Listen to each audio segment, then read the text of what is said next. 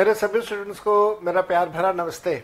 I welcome you all to the third class of the basic concept अब आप लिखिएगा, यहाँ पे हेडिंग दीजिएगा system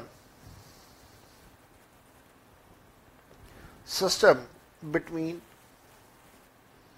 system between July 1986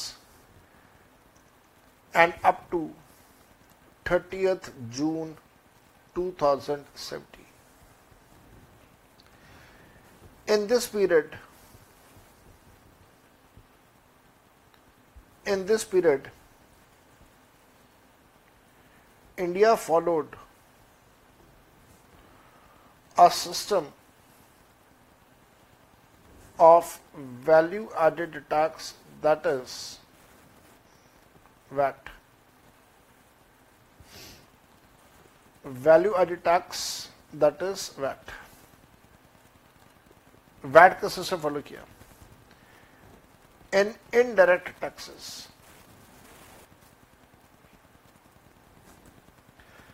the system the system was first introduced the system was first introduced the system was first introduced in central excise and then in service tax and later on in local and then later on in local systems discuss करते हैं example के साथ discuss करते हैं example के साथ यहाँ पे लिखिएगा example assume in above case study assume in above case study both Mr. J and both Mr. J and A Limited are located in same state are located in the same state and both follow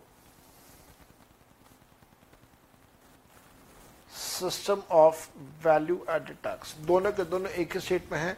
दोनों के दोनों VAT का system follow कर रहे हैं। आपने ये assumption लेना है। 86 से लेकर 2017 के बीच में हमारे देश में एक सिस्टम फॉलो हो रहा था, जिसका नाम है वैट वैट का सिस्टम पहली बार डिस्कस हुआ जर्मनी के अंदर 1919 में।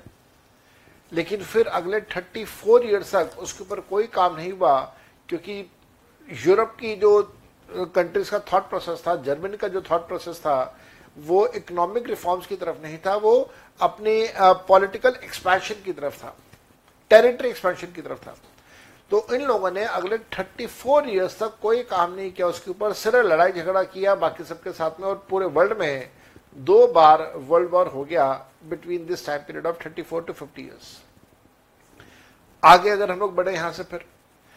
1954 में पहली बार फ्रांस ने इस सिस्टम को समझा, उनको अच्छा लगा और उन्होंने 54 में इंट्रोड्यूस कर दिया। 1954 के बाद 1954 के बाद अगले 32 साल 32 इयर्स और लग गए इंडिया को समझने में और इस सिस्टम को इंडिया में इंट्रोड्यूस करने में। तो इंडिया ने 1986 में सिस्टम को इंट्रोड्यूस किया। ये जो सिस्टम है, इस सिस्टम में क्या होगा? एक बार फिर से। जब आपने अपना सेल्स टैक्स का पैसा गवर्नमेंट को देना है गवर्नमेंट को देना है, आपका मतलब क्या है? आपका मतलब है सेलर सेलर ने गुड्स बेचे, उसने सेल्स टैक्स का पैसा इकट्ठा किया, वो सेल्स टैक्स का पैसा सरकार को देना है। सरकार कहती है कि भाई देख, ऐसा है, माल बेचने के लिए तूने माल खरीदा भी तो होगा। तो माल खरीदते टाइम पे जो तूने टैक्स पे किया था, उस टैक्स को लेस कर दियो। कहाँ से लेस कर दियो? सेल का जो अमाउंट होगा सेल का जो टैक्स होगा, उसके टैक्स पे से लेस कर दियो। अब इसको आप और अच्छे से समझो, और गहराई से समझो।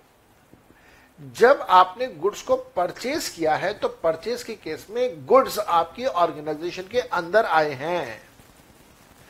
जब गुड्स आपकी ऑर्गेनाइजेशन के अंदर आ रहे हैं तो वो उसको आप बोले इनपुट गुड्स। इनपुट गुड्स हो गया, इनपुट सर्विसेज़ हो गई। अगर सर्विसेज़ हैं तो। जब आपने गुड्स को खरीदते टाइम उनके ऊपर सेल्स टैक्स पे किया था तो ऐसे टैक्स को अब हम लोग नाम देंगे input tax. Why input tax? Input का मतलब है गुड्स आपके ऑर्गेनाइजेशन में आ रहे हैं उसके ऊपर जो आपने टैक्स दिया तो वो बन गया आपका इनपुट टैक्स इसी प्रकार से जब आप गुड्स बेच रहे हैं, जब आप सर्विसेज़ दे रहे हैं तो गुड्स के बेचने और सर्विसेज़ देने के ऊपर गुड्स आपके ऑर्गेनाइजेशन से बाहर जा रहे हैं सर्विस आपके ऑर्गेनाइजेशन से बाहर जा रही है, उसे बोल दिया गया आउटपुट और उसके ऊपर जो टैक्स है, उसे बोल दिया गया आउटपुट टैक्स तो आउटपुट टैक्स आपका वो टैक्स हुआ जो कि आपने अपने ग्राहक से खरीद लिया और सरकार को देना है। इनपुट टैक्स वो टैक्स हुआ जब आपने एज अ ग्राहक आपने सेलर को दिया था गुड्स को खरीदते समय। तो सरकार ने कहा कि अपने आउटपुट में से अपने इनपुट के अमाउंट को लेस करके जो डिफरेंशियल अमाउंट है वो हमें पे करना। पे दैट डिफरेंशियल अमाउंट अब वो जो डिफरेंशियल अमाउंट हमने पे करना है, वो हमारी एक्चुअल लाइबिलिटी है। अब कंसेप्ट ये आता है कि जब इनपुट आपके आउटपुट में से लेस हो रहा है तो एक तरह से पैसा तो आपको वापस मिल ही रहा है। तो वो जो पैसा सरकार की तरफ़ से आपको वापस मिल रहा है तो क्या वो अब खरीदने के टाइम पे आपकी कॉस्ट का पार्ट बनेगा? आंसर इज़ बिग नो वही एग्ज़ाम्पल याद रखिएगा जो हमने कहा था पेन आपने खरीदा सौ रुपए का और बाकी बाद में मैंने सौ रुपए आपके वापस कर दिए। तो इसे हम लोग क्या बोलेंगे? इससे अब हम लोग बोलेंगे कि ये है हमारा वैट का कंसेप्ट और कॉस्ट में टैक्सेस नहीं आएँगे। यही बात मैंने आपको यहाँ पे लिखवाई सारी। मैंने आपको कहा कि ये जो पीरियड है, इस पीरियड में इंडिया वैट का सिस्टम फॉलो कर रहा था। वैट का फुल फॉर्म है वैल्यू एडिड टैक्स ये सिस्टम पहली बार इंडिया के अंदर जब इंट्रोड्यूस हुआ तो 86 में इंट्रोड्यूस हुआ सेंट्रल एक्साइज में। उसके बाद 92 में या शायद 90 आ, हाँ 92 है। 92 में इंट्रोड्यूस हुआ सर्विस टैक्स में। और उसके बाद समवेयर अराउंड 2004 ये इंट्रोड्यूस हुआ है सेल्स टैक्स में। उसके बाद ये जो सिस्टम है वैट का इसके अंदर सबसे पहले जर्मनी में डिस्कस हुआ और इंट्रोड्यूस हुआ फ्रांस के अंदर 1986 में इंडिया ने इंट्रोड्यूस कर दिया। इस सिस्टम के अंदर जो टैक्स का अमाउंट होगा परचेज के ऊपर या रॉ मटेरियल्स के ऊपर, उसको बोला जाएगा इनपुट टैक्स और इनपुट टैक्स क्यों है, वो मैंने आपको बता दिया। जब आप गुड्स परचेज करते हैं रॉ मटेरियल परचेज करते हैं तो वो गुड्स आपके ऑर्गेनाइजेशन के अंदर आते हैं। जो गुड्स अंदर आ रहे हैं, उसको परचेज के टाइम पे जो आपने टैक्स पे किया, उसको बोल रहे हैं इनपुट टैक्स इस इनपुट टैक्स को हम लोग रिड्यूस करना अलाउ कर देते हैं। रिड्यूस से हमारा मतलब है सेट ऑफ़ करना अलाउ कर देते हैं फ्रॉम द फिनिश गुड्स का जो टैक्स होगा। फिनिश गुड्स का जो टैक्स होगा, उसे हम लोग बोलते हैं आउटपुट टैक्स उसमें से लेस करना अलाउ कर देंगे। तो जो भी लाइबिलिटी होगी ट्रेडर की, उस लाइबिलिटी को हम आउटपुट में से लेस कर देंगे। मतलब लाइबिलिटी कैलकुलेट करेंगे आउटपुट का और इनपुट का जो डिफरेंस होगा, वो आपकी लाइबिलिटी बन जाएगी। तो ये जो आपका इनपुट का अमाउंट आउटपुट में से लेस करना अलाउ किया जाता है, उससे बोलते हैं इनपुट टैक्स क्रेडिट इस बात को और अच्छे से सीखेंगे। मान लेते हैं ऊपर वाले केसीडी के अंदर अगर ये वैट का सिस्टम फॉलो किया जाए तो कैलकुलेशन किस प्रकार से होगी, वो बहुत ध्यान से देखिएगा। अगर हम लोग यहाँ पे मिस्टर जे के पॉइंट ऑफ़ व्यू से बात करें तो ज़्यादा फ़र्क नहीं रहेगा। जैसा पहले था, अब भी ऐसा ही होगा। Cost plus profit cost plus profit of compressor दस हज़ार रुपये excise duty at the rate of साढ़े बारह परसेंट, बारह सौ पचास। दोनों को ऐड कर देंगे तो ग्यारह दो सौ पचास। इसी के अंदर आपने सेल्स टैक्स जोड़ना है। पाँच परसेंट के हिसाब से। पहले भी फाइव सिक्सटी थ्री आ रहा था, अब भी वो फिगर सेम आएगी। तो ये है five hundred and sixty three और जो सेल प्राइस है कंप्रेसर का सेल प्राइस ऑफ़ कंप्रेसर वो सेल ऑफ़ कंप्रेसर है double one eight one three. Sale of compressor है double one eight one three. तो मेरे ख्याल से यहाँ तक आपको कोई दिक्कत नहीं होगी। मिस्टर जे ने double one eight one three का ये कंप्रेसर आगे बेचा है। अब हम लोगों ने बात करनी है ए लिमिटेड के पॉइंट ऑफ़ व्यू से। ध्यान से कीजिएगा, ए लिमिटेड ने परचेज करा है। ए लिमिटेड ने परचेज करा है। याद रखना, जे ने हो सकता है परचेज करा हो। लेकिन जे ने क्या परचेज किया, क्या रॉ मटेरियल परचेज किया, उसका डाटा हमारे पास नहीं है। इसलिए हम लोगों ने कुछ भी आउटपुट में से इनपुट को लेस नहीं किया। लेकिन अब ए के पॉइंट व्यू से ध्यान से करना, यहाँ पे पहली बार आपके पास सारी चीज़ें आ रही हैं। आपने यहाँ पे सबसे पहले कॉस्ट ऑफ़ कंप्रेसर कैलकुलेट करना है। मेरे बेटा, याद रखिएगा इसने ए लिमिटेड ने दो प्रकार के टैक्सेस दो प्रकार के टैक्सेस इसने सरकार को दिए हैं। या उसको जे को दिए हैं, जो कि जे आगे से सरकार के पास जमा करवा देगा। दो प्रकार के टैक्सेस कौन से दिए हैं? एक्साइज ड्यूटी दिया है 1250 का, और सेल्स टैक्स दिया है 563 का। तो ये दोनों के दोनों टैक्सेस ए लिमिटेड ने जे को दिए हैं, जो कि जे आगे गवर्नमेंट के पास जमा करवाएगा। तो ए लिमिटेड जब इस पैसे को टैक्स को दे रहा है तो ये बन गया इसका इनपुट टैक्स परचेज के ऊपर टैक्स गवर्नमेंट ने ये कहा वैट के सिस्टम के अंदर ये बताया गया कि आप इन टैक्सेस को कॉस्ट का पार्ट नहीं मानोगे. तो यहाँ पे कॉस्ट ऑफ़ कंप्रेसर जो होगा, वो होगा ex excise duty ex excise duty and ex sales tax मेरे बेटा, आप लोगों ने सबने अकाउंट्स में पढ़ा हुआ ना कंसेप्ट एक्स एंड कम का। एक्स का मतलब होता है excluding cum C U M इसका मतलब होता है क्यूमुलेटिव ऐड करके। कम का मतलब होता है ऐड करके एक्स का मतलब होता है एक्सक्लूड करके, हटा के माइनस करके। तो एक्स एक्साइज ड्यूटी और cum excise duty ex excise sales tax और कम सेल्स टैक्स यहाँ पे कैलकुलेशन आपने एक्स पे करनी है। क्यों एक्स पे कर रहे हैं मैं कई बार बता चुका हूँ, फिर से बता रहा हूँ।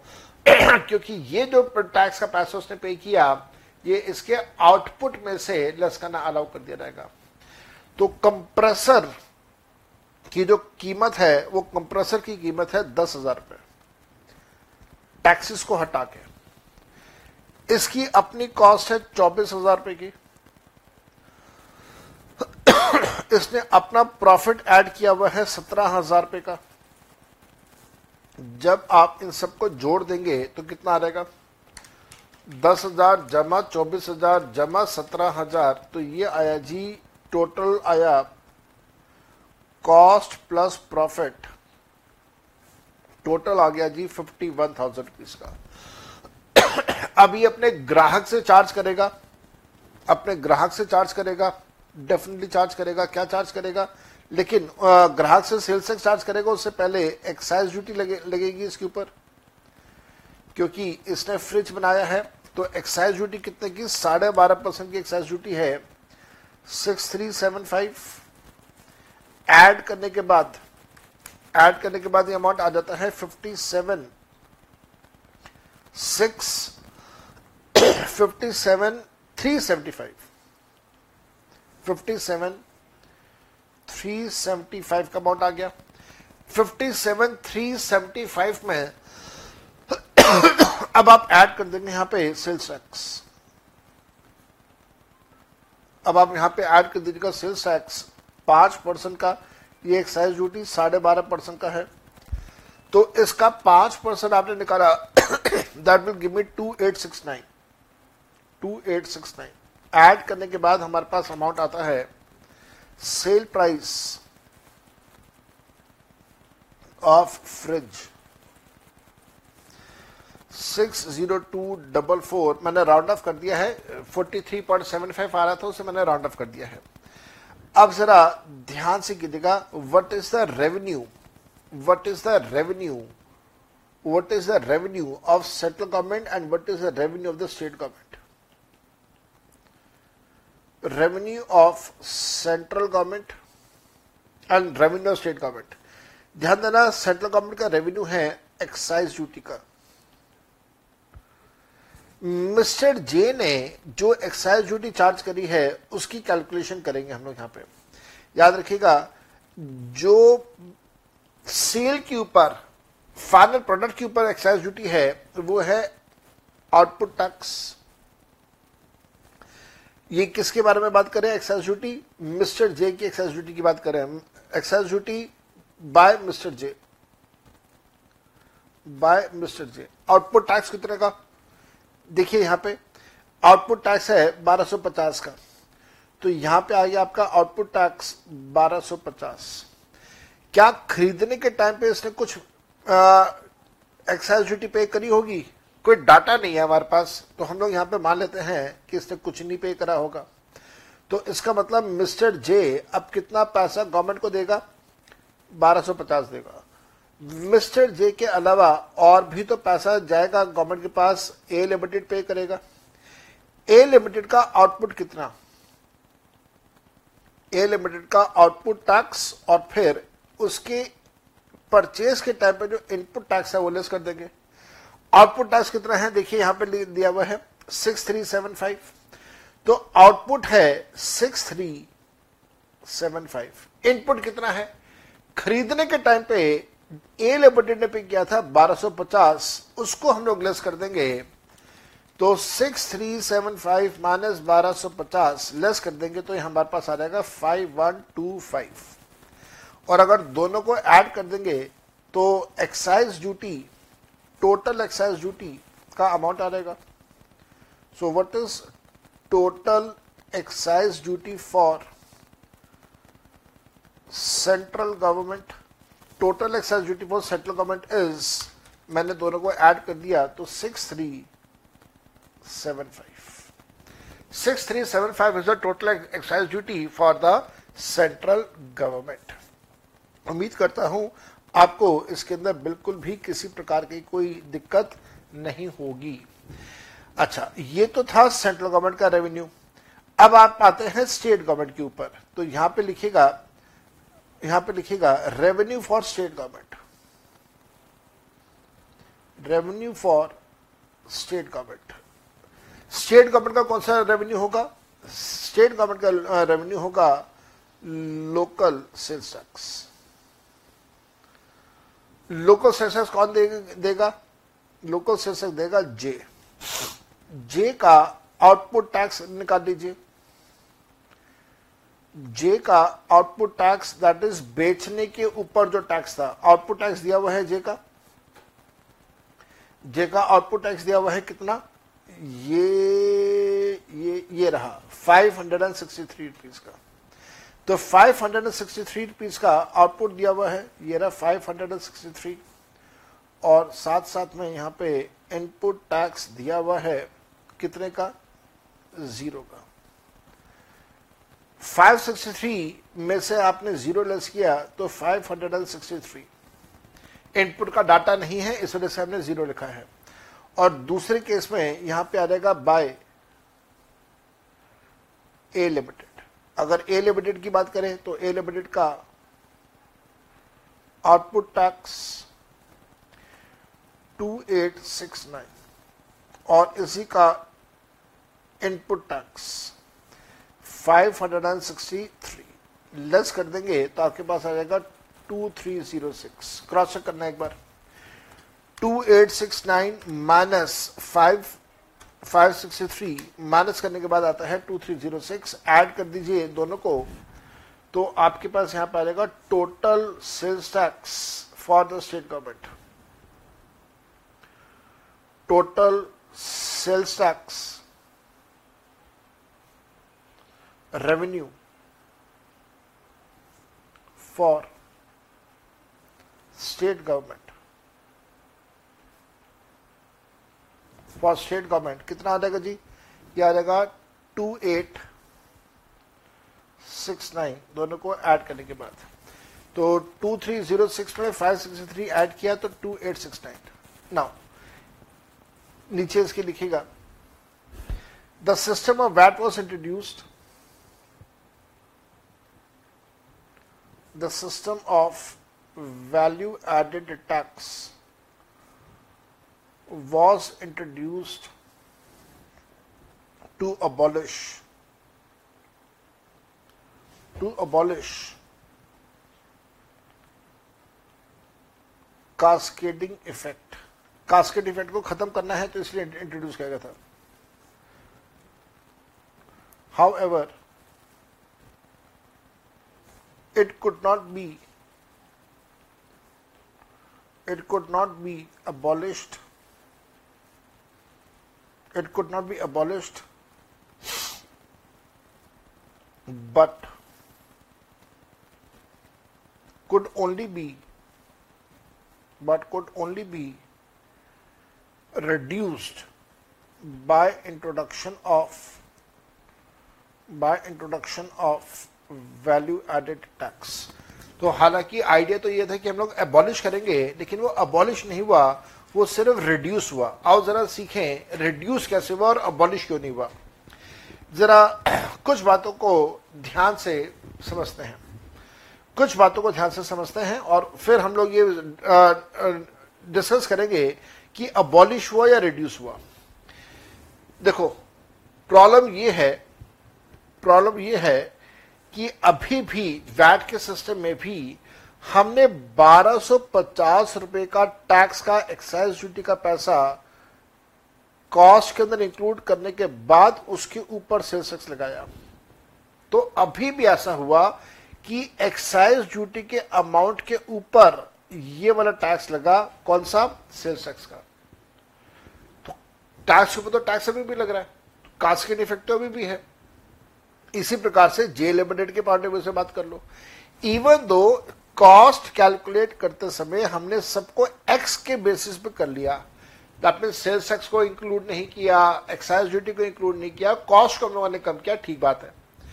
लेकिन जब हम लोगों ने एक्साइज ड्यूटी और सेल्स टैक्स की दोनों की कैलकुलेशन करी तो ध्यान से ऑब्ज़र्व करना एक्साइज ड्यूटी को इस पार्ट का इस, इसका पार्ट बनाया और फिर उसके ऊपर हमने दोबारा से पाँच परसेंट का टैक्स कैलकुलेट किया। इस अमाउंट के ऊपर फिर से हमने ये वाला अमाउंट कैलकुलेट किया। तो अभी भी वो हो रहा है टैक्स के ऊपर टैक्स तो भी लग रहा है। वैट इंट्रोड्यूस करने का मेन आइडिया था कि हम लोग कास्केडिंग इफ़ेक्ट को अबॉलिश करें, खत्म करें। लेकिन वो अभी भी नहीं हुआ। अभी भी चल रहा है। अभी का मतलब 2017 तक चल रहा था। ये बात और बढ़िया तरीके से आपको समझ आएगी जब आप अगला एग्ज़ाम्पल करेंगे।